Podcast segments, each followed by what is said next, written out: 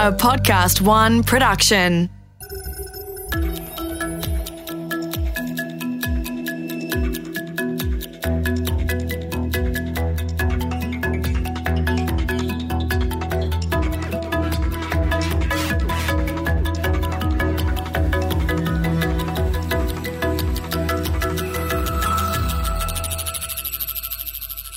Did you know that cars are the world's most recycled consumer product? And that 70% of that recycling is done by small businesses in Japan and the USA? Around the world, 27 million cars die every year. And every year, those cars yield 14 million tonnes of scrap steel alone. 80% of the average passenger vehicle can be recycled, and those vehicles tend to have been made in the first place with around 25% recycled content, mainly metals. Recycled steel, aluminium, and polyethylene, along with soy foams and bioplastics, are commonplace in modern cars. So, it sounds like the auto industry is already streets ahead of other consumer industries when it comes to sustainable practices, right? But wait. How about that other 20% of plastics, carpets, fibres, liquids, and metals that contain toxic chemicals and can leach into the environment, bioaccumulating in fish and other edible animals? The technical name is auto shredder residue, or ASR, but back in the 1950s, some PR genius gave that nasty, shredded, poisonous waste a deceptively gentle name fluff. The chemical makeup of fluff is the stuff of nightmares, with the ability to change testosterone and estrogen levels in humans and animals for generations. Mercury, for example, is inside your LCD screens and lights. Mercury builds up in the systems of plants and animals and affects the human nervous system. But while Europe is very particular about how mercury in cars is disposed of, Australia has no laws around that at all.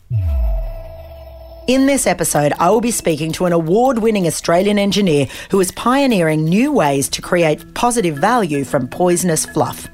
Special correspondent Drew Smith will return to his interview with Robin Chase to explore the challenges that get in the way of automakers becoming more environmentally friendly and how we might move beyond them.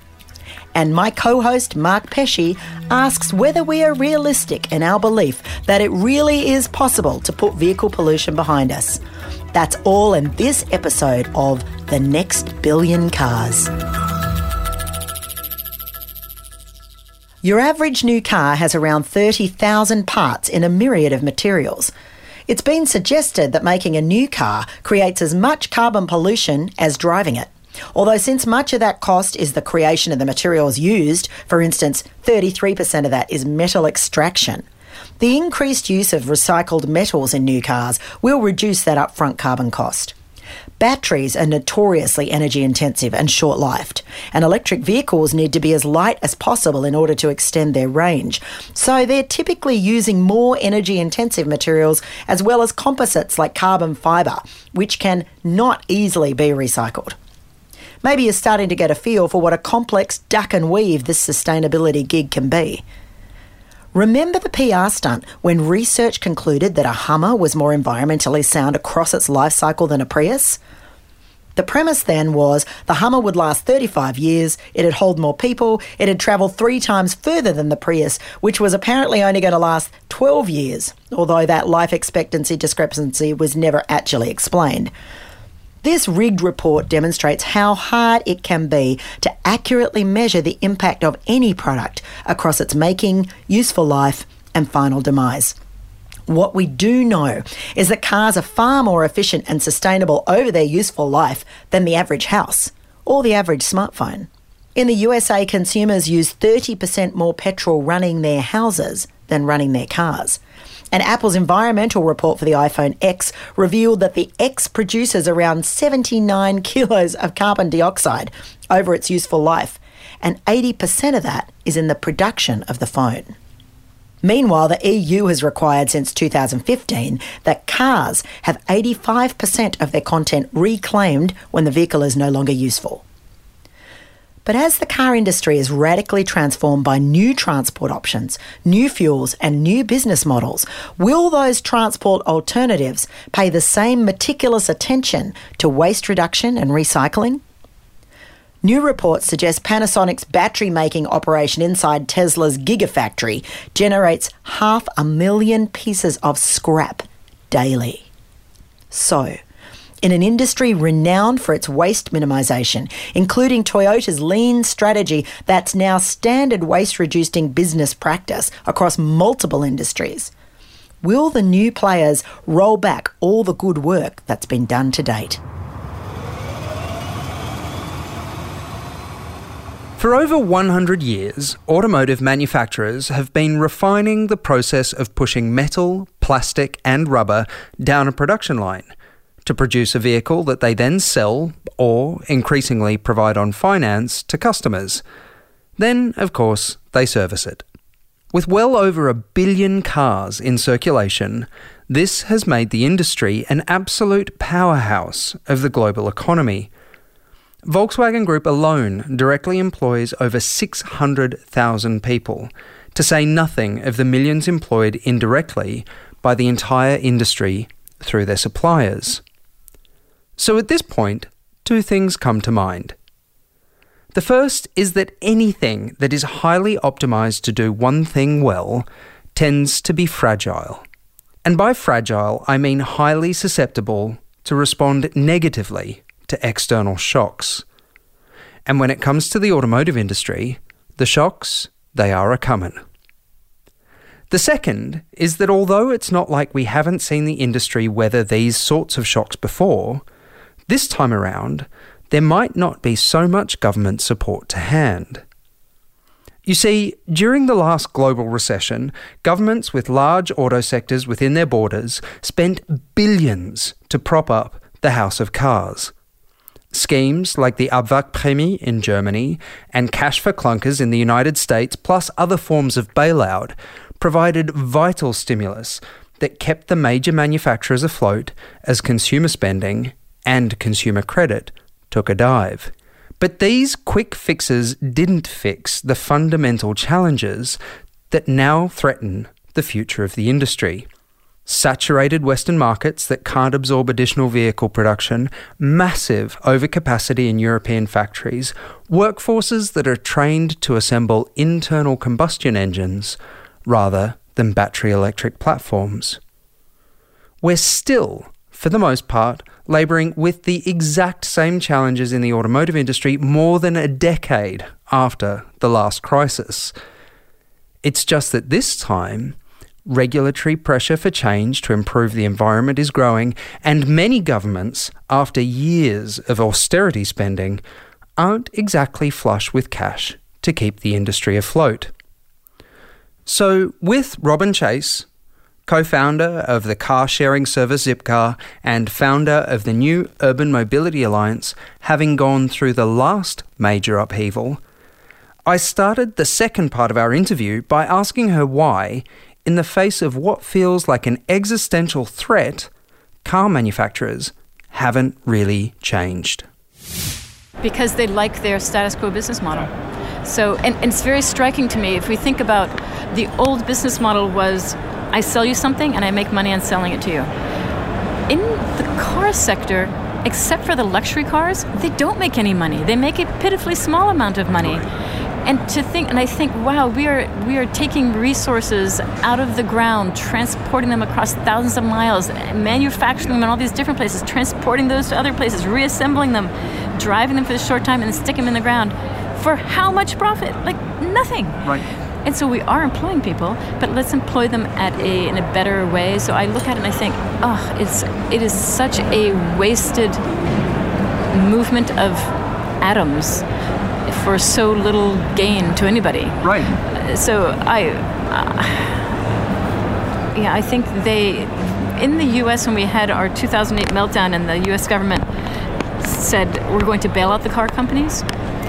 Um, in my tiny piece of the universe.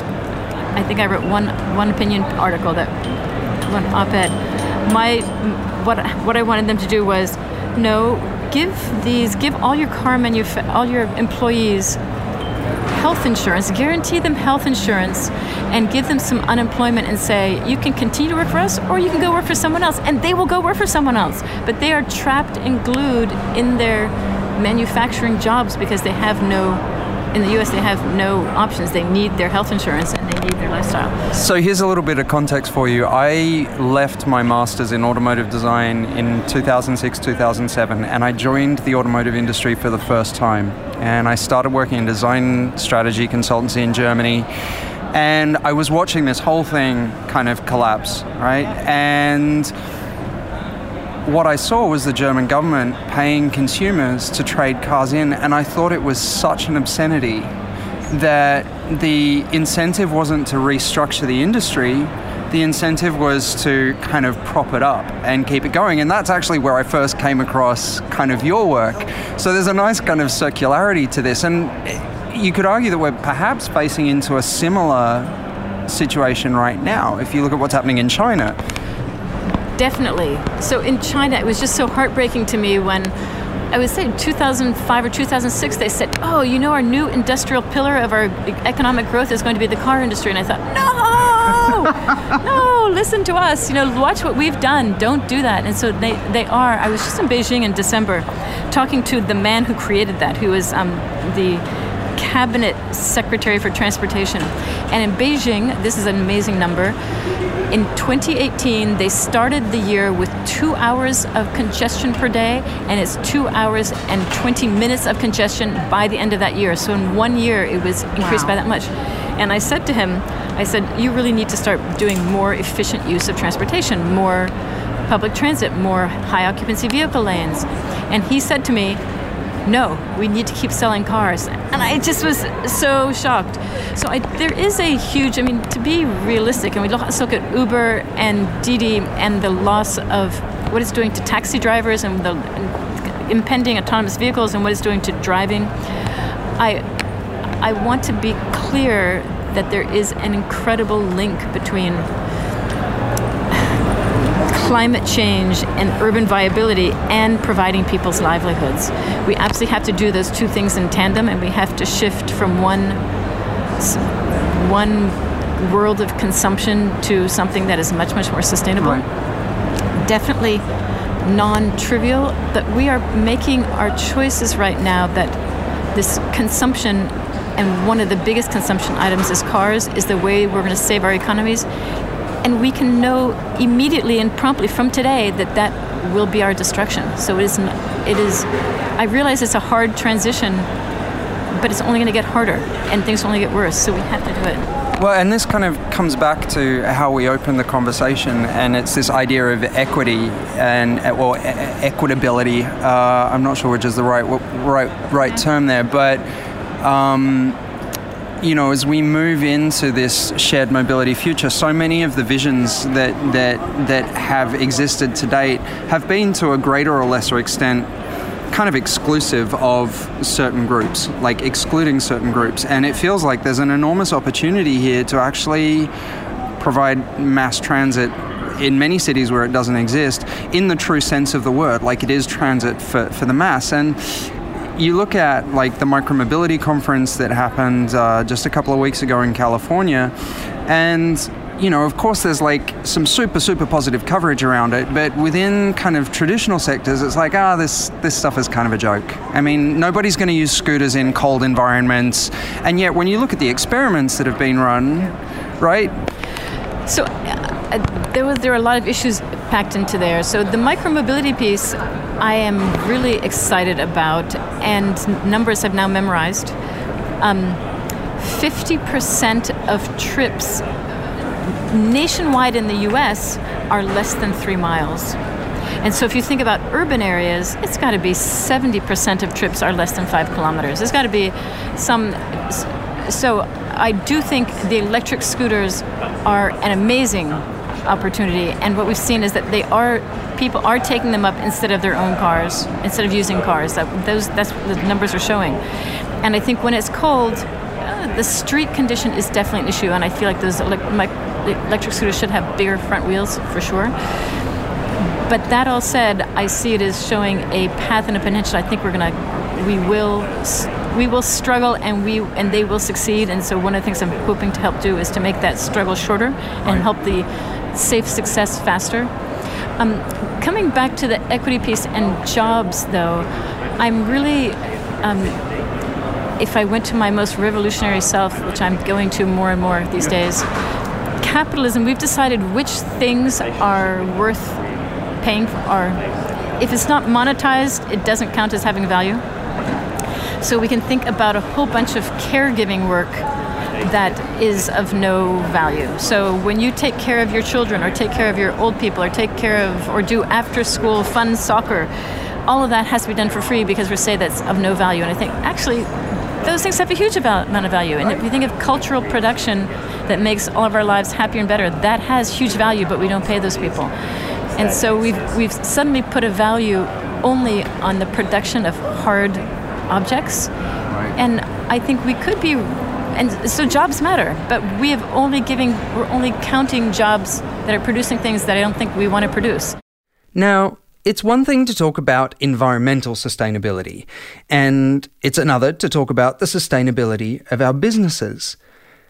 But it feels like we're looking at a change that has the potential to be so fundamental that it's impossible, if not irresponsible, not to explore the sustainability of an entire economic system and the culture that comes with it. Of course, Robin save the best for last. And we aren't paying money for things that are producing things that I think do give us value. So where does this money come from?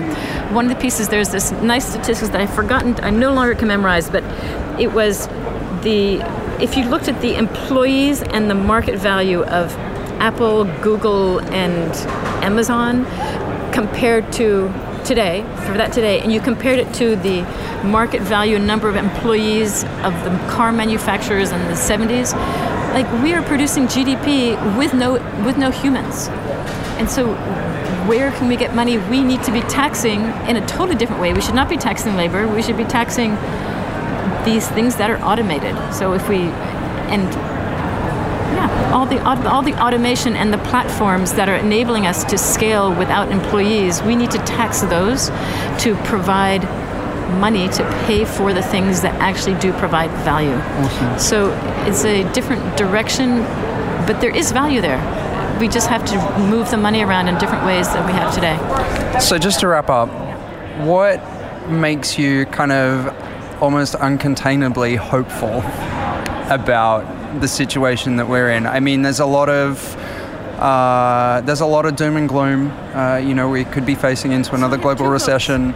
I have two hopes. One, I really do believe, as I mentioned in my talk, that the disruption that's happening in the transport sector is really remarkable. The more disruption we are causing means that we have to reevaluate what it is, what it is that we want, what it is that we care about, and reinvent it. So, because it's so disrupted, we have to reinvent, so let's reinvent it the direction we want to go. So that really is giving me enormous hope. And I also, and this is very trite, um, but I am, I am delighted by youth, by people who are in their 20s and 30s, who are not as tired out or haven't done things 10 times and it hasn't worked.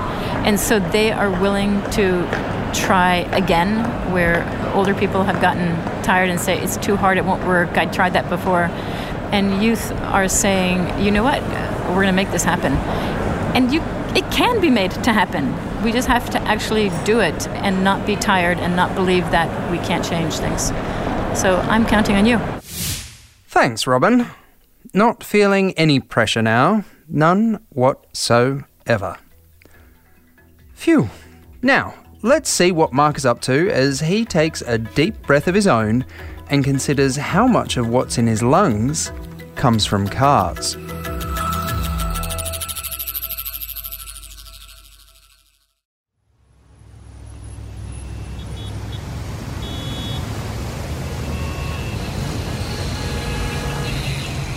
We're talking about scrap metal and fluff and all of the waste on the next billion cars, but we don't want to lose sight of the most significant bit of waste generated by vehicles emissions. Now, 50 years ago, people were plenty worried about nitric oxides getting into the atmosphere, and they would float up until solar radiation hit them and they would turn into a brownish smear that floated over large cities. That's the origin of smog. Emission controls took care of that. So, Los Angeles' air, for example, looks a lot cleaner than it did when I moved there 25 years ago. But although those kinds of vehicle emissions proved easy to control, it's the invisible emission of carbon dioxide that's proving to be a much, much tougher nut to crack. Let's start with some basics here. In 2017, and this is according to a report from British Petroleum, which we'll post to the website, the world generated a total of 33.5 billion tons of carbon dioxide emissions. It's estimated that somewhere between 25 and 30 percent of all CO2 emissions are generated by transportation that's of all sorts. So that could be a tractor on a farm, an aircraft, it could be a container cargo ship, could be a freight train. But the vast majority of that does come from automobiles. So let's say that perhaps a quarter of that 33.5 billion tons of CO2 that was generated in 2017 comes from cars. That means that cars contribute a bit more than 8 billion tons of CO2 emissions every single year. Now, in the 18 weeks that it's going to take to release all 10 episodes of this series, automobiles will have generated 3 billion tons of carbon dioxide emissions. That's a billion tons every 45 days. Now, with the rise of electric vehicles, that's looking more and more like something we can remediate. And, and truly, that's one of Elon Musk's stated intentions from when he founded Tesla Motors use electricity, cut down emissions, save the planet. If only it were that simple. After all, electricity, it's a form of energy. Energy needs to be converted from some other form into electricity. And it needs to be done on demand because, as useful as electricity is, it's very difficult to store it. So, we generate electricity on the fly to satisfy demand. And historically, that's been done at very huge and highly polluting coal fired power stations. In places like India and China, and in a fair bit of Australia and in America, that's how it works. So, that green electric vehicle, it really most of the time is sitting at the end of an electricity supply chain that produces a huge amount of carbon emissions. Now, we should be clear. It is still somewhat more efficient to generate electricity at a power plant and use that to power a car than it is to burn petrol in a car engine. Less CO2 is produced. How much less? Not enough to matter. I mean, best case, with the most efficient coal power generation and distribution systems, you might cut out half the carbon. But it's rare that everything is a best case. So it's not actually clear how much carbon pollution we'd eliminate simply with a transition to electric vehicles. And the same thing is true for hydrogen fuel cells because making and storing all of that hydrogen is actually equally energy intensive. Now, unless we see a broad migration to renewable electricity generation. Most of the benefits of electric vehicles, at least with respect to carbon emissions, most of those benefits will fail to materialize.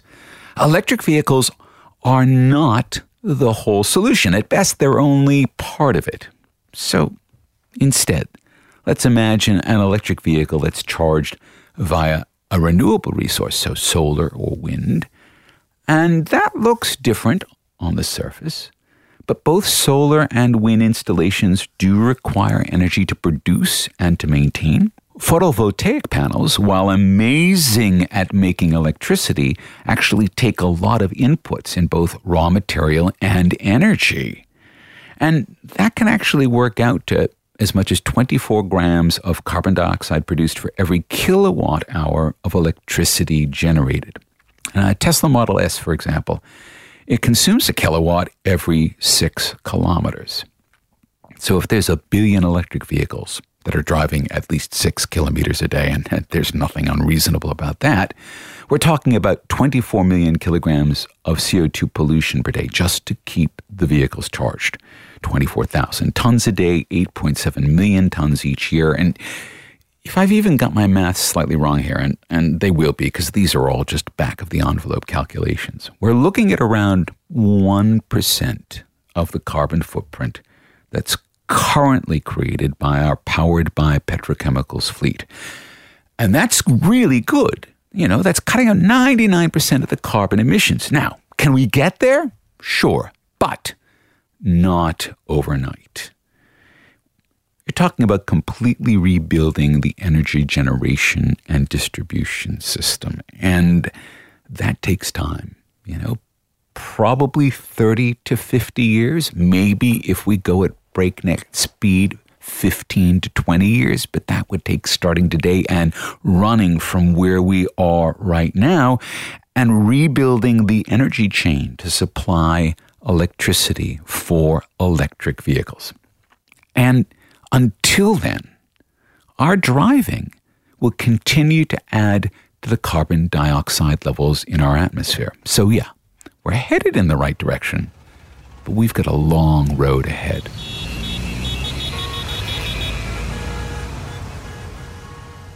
So, Sally, when I first came up with the name of this series, The Next Billion Cars, it was because I ran a calculation that said we're making two cars a second. Basically, we're making cars almost as fast as we're making people now. And when I started to tell people it was only going to take 15 years to manufacture a billion cars, they got this horrified look not just because there were so many cars, but because they realized there was going to be so much waste associated with those cars. And, you know, we've taken a look at it here. The problem of automotive recycling and pollution it's not as easy to solve as people are saying. Should we have any reason to believe that we aren't going to just get buried by that next billion cars? Well, look, Mark, it's actually, um, in terms of sustainable industries, the auto industry is one of the most sustainable compared to, let's say, construction, consumer products. Ah, Drew, I feel like you're shocked into silence there. Are you disagreeing? no, I'm not so much disagreeing, but uh, well, I guess the question is more is the industry going to get buried? Because in the last couple of days, there's been some data published here in Europe about the incoming CO2 regulations that are going to hit uh, come 2021. And there was a lovely article in the Financial Times that showed just how big the delta is between where manufacturers are headed, i.e., up, their fleets are producing more CO2, and where they need to get to by 2021. So if we're not going to get buried, then the manufacturers are going to get buried by the fines, the legislation that are coming their way, particularly in markets like Europe. And you know, we've been talking a lot about electrification, we've been talking a lot about hydrogen. Uh, if you're wanting to install hybridized powertrains or electric powertrains in small vehicles, that's going to add anywhere between 950 and 6,500 bucks to a vehicle with razor, razor thin margins. So we're actually looking potentially at the death of the small car. Uh, I think it's more than that too, Drew, because as cars become more a computer on wheels, as we're bringing in so many other um, components from adjacent industries, you know, those adjacent industries haven't had the demand on them to have end of life minimums, like 85% recycled or whatever the EU thing is. A lot of those other products don't. And so as they become more part of the car, as the car transforms into this sort of um, curated collection of bits and pieces, you know, I think because those industries don't bring with them the same level of um, consideration, they are just by default going to get worse. So, if we get to this idea where the car is now being very carefully engineered so that it can be more or less completely recycled, which is clearly where we're going to have to go for that billion cars, this then means that perhaps a lot of times you're going to keep the chassis of the car or the frame of the car. You're going to replace all the interior stuff in the panels. You might be swapping out the drivetrain. But you have this idea that there might be more flexibility here, which feeds back into this idea that at some level we're going to be manufacturing less cars because we're going to be reusing more bits in cars. Look, it's a nice dream, but I just don't buy it. I think that um, time and time again, like as an architect, we went through a whole phase, like Le Corb and everybody else, trying to do this modular idea of what we'll do is provide a framework and people will change it and it will last forever. Never works. And I think look, we do have skateboard chassis, we do have commonality in cars, but I don't think at, you know, say 20 years' time, people are going to say, oh, hey, we really should reharness that thing because materials and technologies are going to be so far advanced. I mean, we're in an exponential age. Those materials and techs from 20 years ago are going to have no relevance 20 years hence. So I want to go back to the Egyptians for a second uh, because they uh, pioneered the use of a material called flax right? And we're starting to see some really interesting developments in the use of flax, um, both as structural materials in the automotive space and as surface materials as well. Um, there's an electric Tesla racing car out there that has a flax um, flax bodywork. And they've replaced a lot of the structure with flax as well. And they've been able to strip 500 kilos out of the weight of that product. And the the polymerized flax is actually pretty pretty good on a recycling perspective. But Sal, you're waving your finger at me. What's going on there? You know, again, it's like hemp fiber, flax fiber, all of those fibers are bound together with resins and cannot be recycled. Like it's like carbon fiber. There's two places in the world that can recycle carbon fiber. And just because the fiber is a natural one, it's still a composite it still can't be recycled easily. It sounds nice, you know, and there's a lot of cars using these beautiful bamboo and all sorts of really pretty things in there, but mostly you find that they're bound with a resin that means that they uh, they have a very limited shelf life and no recyclable life. And and I remember Sally when we were at CES in January, you found someone who's actually doing some of that recycling, and you were on them because you know how hard this is to do well. And they admitted, yes, there's really only two places you can recycle the carbon fiber and all of this. So it's not that we we when people say, oh, we can recycle these things, there's an immediate assumption that we are and that it's widespread. And in fact, there's a huge gap between being able to recycle something and having all of the processes in place for it to be fully recycled. So, one of my favorite terms that I've learned since coming back to the automotive industry is thermal recovery recycling. Is that does that mean burning? It's the low-hanging fruit, babe. Let's burn it. and so when I asked the supplier to explain to me just what thermal recovery recycling was, uh, he said, Well, you know, basically we put it in a furnace and we recover the energy. And I said, Right, so you're burning stuff. He was like, Yeah, pretty much. All right. So are we stuck in a hard place here? I mean, Sally, Drew, you both work in the industry. What do we need to see? I think car makers doing, but we all do. We also need to see car buyers asking for if we're going to have an industry that is going to be as sustainable, as non polluting, as non carbon laden as it has to be going forward. What about if instead of saying the car has this long life, what if you said uh, more the cradle cradle perspective of, well, let's say that the car has a shorter life. If a car has a shorter life, what materials can we have that within a space of, say, five to seven years, we go, here's this, it's predominantly recycled. Perhaps it's a city vehicle, so it only goes slowly, so it doesn't need as much crash stuff, blah, de, blah. Then we might have a new system that enables us to have this beautiful closed loop. What do you think, Drew? Well, I think this is one of these areas where Dieselgate is the gift that keeps on giving, or in fact, Diesel prior to Dieselgate was the gift that keeps on giving, because it was Diesel that actually allowed the explosion of SUVs, these vehicles that are much heavier, much less efficient, to actually kind of be sold at a fuel efficiency that made them attractive to the mass market consumer. And I think what we're starting to see now is that as diesel falls out of favor, as CO2 emissions start rising, one of the best things that a consumer can do is say, actually, you know what? I'm going to go for something smaller. I'm going to go for something more fuel efficient and encourage a market for these smaller, more, more fuel efficient vehicles. I will say, though, unless we're going to construct like a little mini urban train, all these people that have three and four kids don't always have the option of going smaller. I mean, there's always going to be uh, the soccer mum who has, you know, the friends and the kids. And unless we have sort of clip on bits that just extend it into some long caravan of, you know, sub teen children, then there has to be this market for these bigger bus like cars. And we've seen some of the designs for the sort of high end electric bikes actually starting to take that form where there's clips things and you can have things carried on whether or not you get to an automobile, because an automobile has a whole other issue of safety and speed and all of this. But I like this idea of the car becoming something that's designed to have a short life. I'm thinking of it almost like a pair of sneakers, right? You know, it's going to wear out and then you can rip it all apart. You can recover the rubber, you can recover the pads and make another sneaker out of it. I mean, do you know Shigeru Ban is an amazing Japanese architect who constructs four story office buildings out of cardboard. He made the, um, the makeshift Christchurch Cathedral out of cardboard.